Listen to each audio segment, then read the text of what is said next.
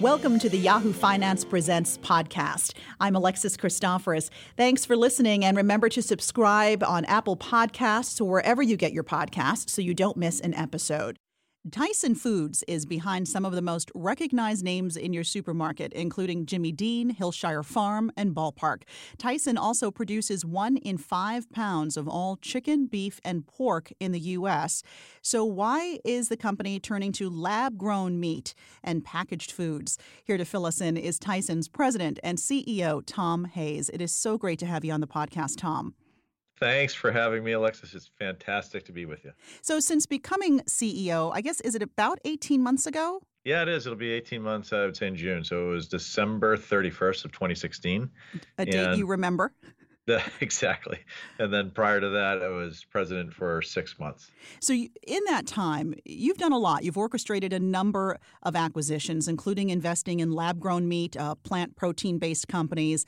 You know, it almost sounds to someone not in the industry, uh, just a layperson, it sounds a little counterintuitive for a meat producer to do this. So, so what's the strategy here, Tom? Yes, the strategy is for us to be involved in anything that is protein, delivering protein at scale sustainably is, is at the heart of what we do. And so, to answer that question, you really have to think about our overall purpose as a company, which is to continue to raise expectations for the good that food can do. So, we are sustainably feeding the world, and we want to continue to play a major role in that. The thing that is is happening, which everybody is seeing, is that there are disruptive factors. So, whether it's plant based protein or lab grown uh, protein alternatives, things are moving at a rapid pace because there's an enormous challenge to solve with a growing population. So Tyson has decided that we will be involved in the conversation at every level. And one of the things we decided to do is to create Tyson Ventures, $150 million fund to go after emerging technologies so we can play a role in shaping the conversation, deciding which of these we want to own, uh, which ones we want to continue to invest in, and you know, disrupt ourselves is really what it's all about. We don't want a Kodak moment, if you will. Uh, we want to be mm-hmm. in a mm-hmm. situation where we have complete ownership of you know how our future uh, is going to be played out, and that is investing in everything that could be helpful to growing protein on a global basis. Right. So continuing to, to innovate. Um, I know you're also investing in prepared foods. Uh, we had the acquisition this year of Advanced Pierre for 3.2 billion in cash. Why is this an important segment for Tyson to be a part of? Advanced Pierre is a really interesting company. We've uh, come to know them over the years.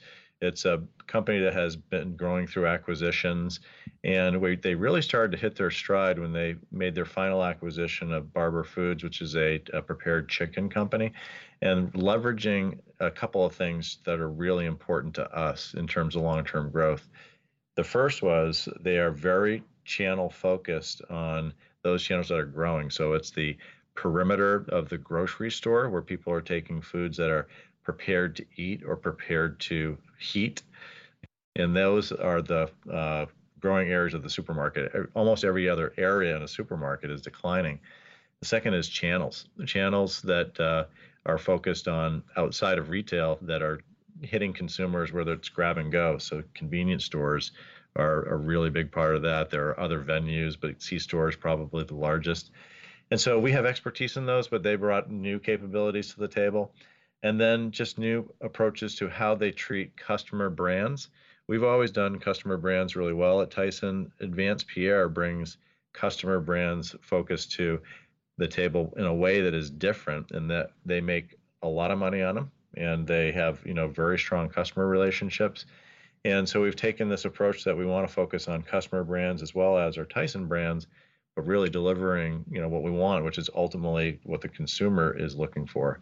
The products that that they have they make sandwich components they make sandwiches fully assembled and uh, they are right now as far as trends in the industry right on top of it with where we are with jimmy dean you know making sure that consumers are getting you know those uh, sandwiches and particularly at breakfast i'd say uh, as a part of their daily routine because they are just smoking hot in terms of demand uh, generation right now. You know, you've said uh, before that the food industry is starved for growth. So is that where you see the growth in, in the packaged food segment? Yeah, the uh, growth is all about fresh, flexible, convenient. So people want protein in their lives and they want it to be, you know, fresh, less processed. And that's a continual curve that we've been on, trying to take additives out.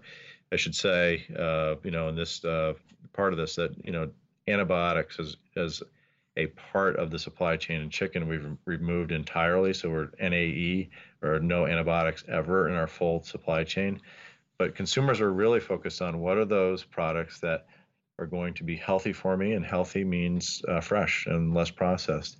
And you know, it's interesting. Actively, Tom, sorry to interrupt, but when I hear packaged food, I think processed. I don't think necessarily fresh. Is that is that a challenge for the industry to sort of eh, get consumers on board with with rethinking how they view packaged food? It really is, Alexis, and what they're coming to the conclusion of, I think, in a lot of cases, is that it doesn't have to be, you know, refrigerated, meaning fresh. Frozen is also a good alternative because we freeze products so we can preserve them. And it's really when you package, the challenge is maintaining, you know, that quality that we want and the food safety. And preservatives help do to do that. And so taking preservatives out put us in a situation where you have to figure out those solutions that are going to keep the shelf life. Mm-hmm. So they're high quality products, whether it's on a refrigerated shelf or in a frozen case. And so there's been this a, a bit of resurgence of frozen food, and particularly in breakfast foods the Jimmy Dean brand is driving essentially all the growth right now at retail and frozen. And it's because of breakfast protein and people want products that are less processed. Now, I know another big bet you're making is on uh, lab grown meat, which is, I think, something else a lot of Americans need to wrap their heads around. Uh, you invested in a company called Memphis Meats. Uh, they produce sustainable cultured meat. Tell us, what does that mean? What do they do? And, and why are you betting so big on, on lab grown meat? It's, it's a part of the Tyson Ventures uh, investments that I mentioned. And so the, the key areas we're focused on are things that are going to be uh, new technologies, which that is one of, uh, sustainability, so taking waste out of the system, and just areas that we find attractive for delivering products to consumers that takes any sort of friction out of the supply chain.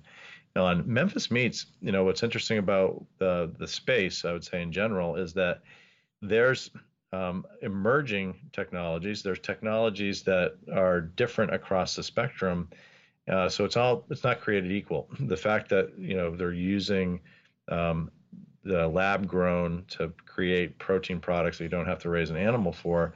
Everybody has a sort of a different twist on how they're doing it as they're scaling up. We like Memphis Meats and the way that they're approaching it. It's still very far away, you know, from being cost effective. But as I said in sort of the opening, that anything that is a protein that is going to be a good answer for the future we want to be a part of because technology is moving at such a rapid pace.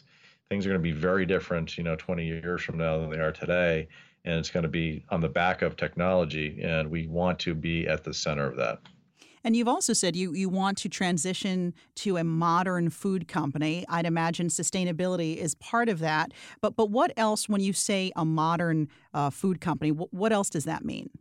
Yeah, that's a great question. So modern food company to Tyson means uh, three things. Uh, the first is, and you called it out, sustainability. So, not just being a company that is doing the right things in terms of environmental, social governance, but also being very transparent. So, we have a, a big approach to uh, making sure that consumers know, you know, where we're headed, uh, giving visibility into our supply chain, doing Facebook Live events, uh, with uh, you know folks showing them what a poultry farm looks like. So transparency, owning our mistakes, making sure that we're continuously improving. That's the first thing. The second thing is agility, because moving slow is often associated with large companies, and we're trying to break that. That we move fast, and based on you know the things that we see, they're going to add value overall for all of our stakeholders. Which leads me to the third thing, which is really about companies that are going to be successful continually have to be relevant. And if they're going to, you know, continue to grow volume, continue to grow sales and margins and profit, they have to have products that sing to the consumer. Mm-hmm. And it's been tough for big food. Big food has really been struggling with that, mainly because of agility. And those are the things that we think, if done well together, create what is a really strong modern food company.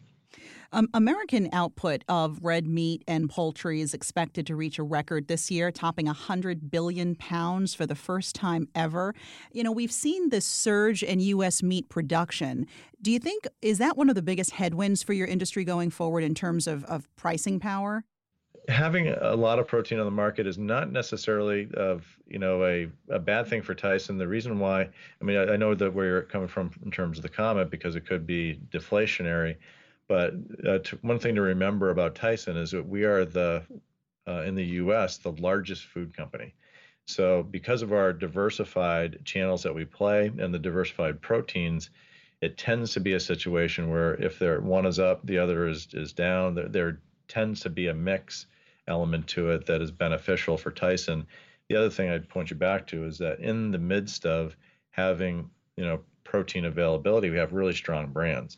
So to the extent that it equates to products that we use in production to be lower cost, so prices come down overall as an input cost, that can be very helpful as it relates to those items that are using those materials to build you know, great tasting food products in our brands like Jimmy Dean, Hillshire Farm, and Ball Park.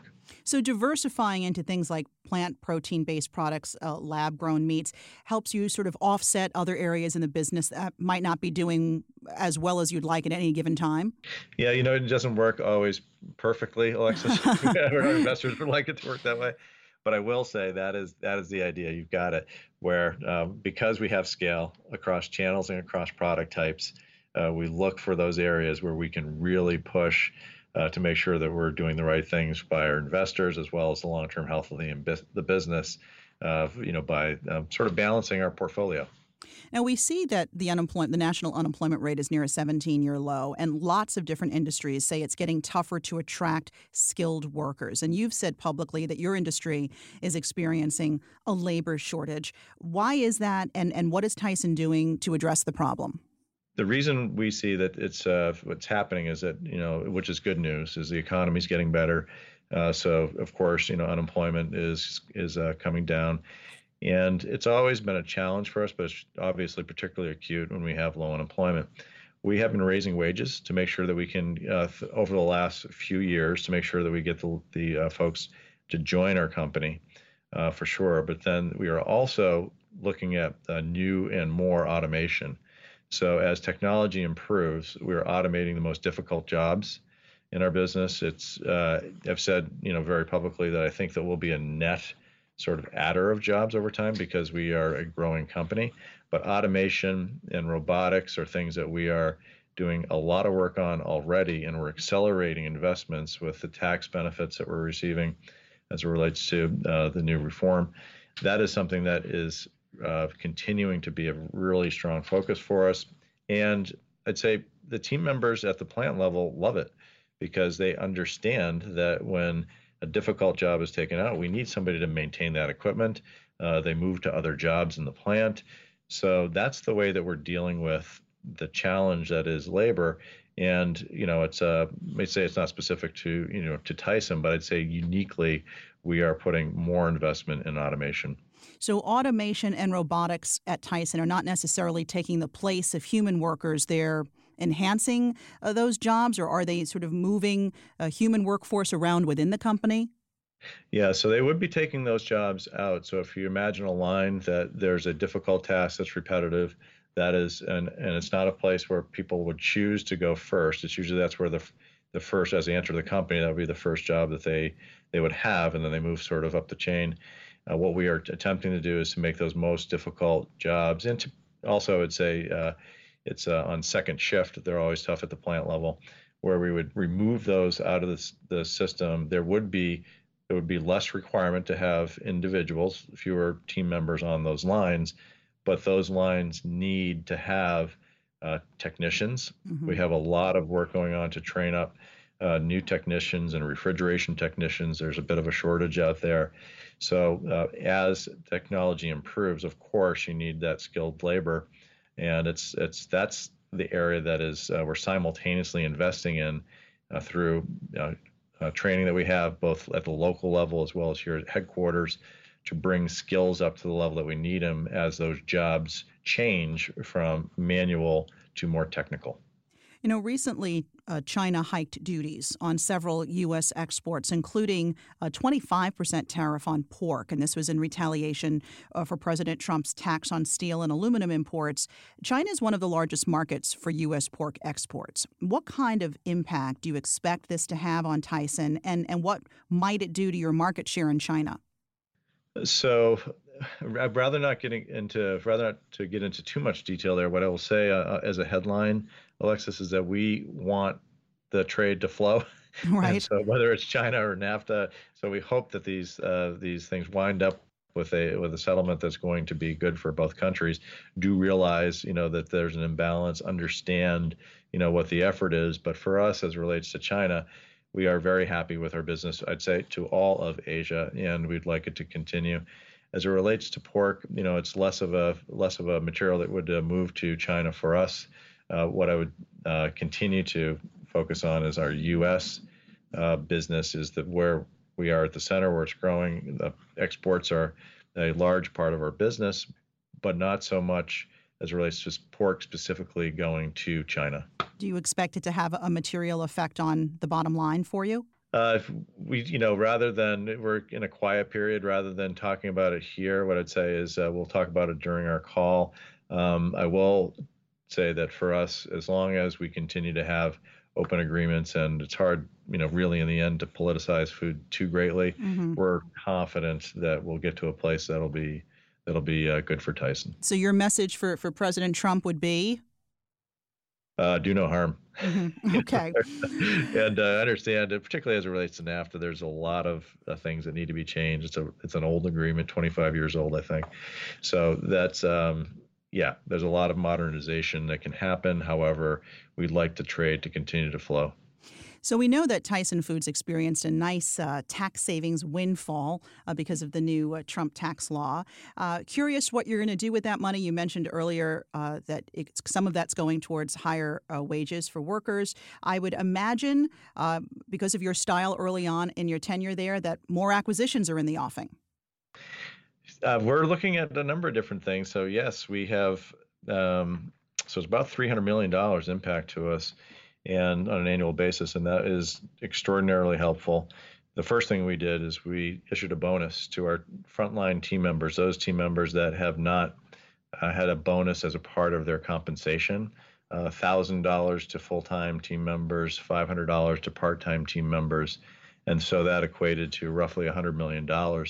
The other areas of investment for us are in automation, like I said, and we are continuing to invest in technology. So those things that are longer term focus for the company, and will have, um, I think, both immediate impact on sort of the culture and how people feel about how we're investing, but also just the future of food as it relates to all the technology investments that we spoke of that are so important to making sure we continue to, to lead in terms of sustainability. There's been a talk, uh, as people guess, um, what what the next company is that Tyson wants to buy. There's been talk that there's interest in Pinnacle Foods, which owns dozens of brands we know, including Duncan Hines and Van de Kamp. Um, are, are you looking at Pinnacle? We are constantly looking at anything that would add value to our company.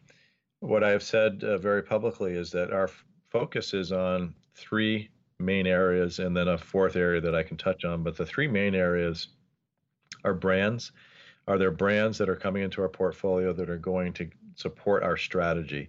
So when you think about specific assets uh, that you know may not fit into our strategy, our strategy is protein, so that's a filter you should think about, and our investors uh, obviously think about that consistently. But the second is capabilities. We have a need to have more and better capabilities as we continue to drive for growth and to be a company that is remaining relevant to consumers, as I mentioned. The third area that we also focus on is uh, geographical expansion. So if it's uh, whether it's here in the U.S. or if it's outside our home market, those areas are attractive to us because food is actually food consumption is growing faster outside of the U.S. than it is in the U.S. And so as we're you know thinking about those things that we're going to invest in, those are the primary filters. The fourth that I sort of mentioned is that it sort of runs a thread through all of those is whether or not we can capture synergy by the scale of those acquisitions as we have with Advanced Pierre. So, um, but you know, brands, geographics and capabilities, those are the filters we use as we think about acquisitions. I know that Tyson's trying to expand its international footprint. Is there any place, uh, geographically speaking, that you're looking to uh, expand over the next year or so? We have done a lot of work to understand where the consumers are headed. What can we bring of value? So we want to, of course, match the two because if we can bring value that's differentiated to markets that are going to be growing and markets where we can be successful. I mean, there are a lot of head, headwinds that you face in some of the markets uh, around the world that is, uh, you know, makes it harder to achieve a return for our investors.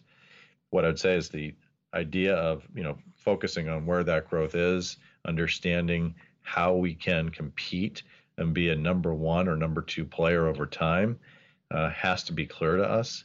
And yes, we are looking at every area around the globe. We are assessing uh, what would be best for Tyson to do for our shareholders, and is highly going to leverage uh, what we have today in terms of our skill set because uh, that we think we can bring unique value creation if we execute that properly.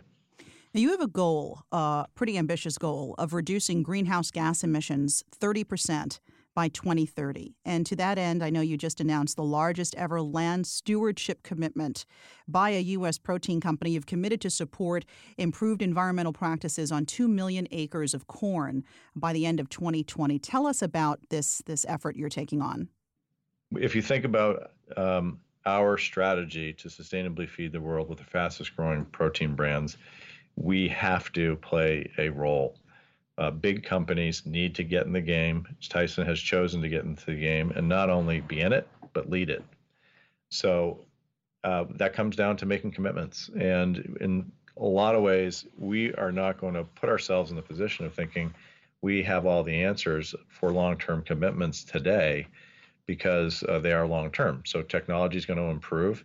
And you know what we know today about technology uh, is going to be way different uh, tomorrow, not just in information technology, automation, or robotics, but anything that is going to be supportive of building a better food system over time. So uh, we did make the commitment of 30% reduction by 2030. And the stewardship is a way to demonstrate that, that is what we're going to do at 2 million acres. And by the way, 2 million acres is about the, the size of uh, you know Michigan in terms of the scale uh, to give you perspective, wow. and it's also the, the amount of uh, acreage we would need to supply our entire poultry system with grain. So uh, it's a good number for us. It's a big commitment, and there's a lot of work that needs to go to behind it to make it happen. But we believe, you know, the bold agenda needs to start with bold commitments, and then we will step up to deliver those over time. Well, Tom, it's been fascinating to see how you've been transforming Tyson. Before I let you go, I want to ask is there a favorite Tyson product that shows up in your house and with your family often? Yeah, this is always a difficult question to ask because it, you know it's a. What am I asking child. you to choose your yeah. favorite child, right? Yeah. Uh, totally. Yeah. But what I what I can tell you is that depending upon you know what the season is, it's going to change, right? So if it's summertime and it's grilling, or if it's you know uh, the holidays there, there are lots of different factors that that go into it. Right now um, i love um, i've been eating every day the jimmy dean frittatas. Mm. so it's a high protein lower carb product. Uh, my wife and i cook these up in the morning. There's they're in two packs uh, in the uh, in the box. And she has one and i have one and they keep me uh, satisfied until lunchtime. So right now i'm going to have to go with a jimmy dean frittata by the way, that's available at your local supermarket. nice plug. I'm I'm all on board for lower carbs too. So, Tom Hayes, President and CEO of Tyson Foods, thanks so much for being with us. Thank you, Alexis. Thanks for listening to the Yahoo Finance Presents podcast. Be sure to rate, review, and share this podcast, and remember to subscribe so you never miss an episode.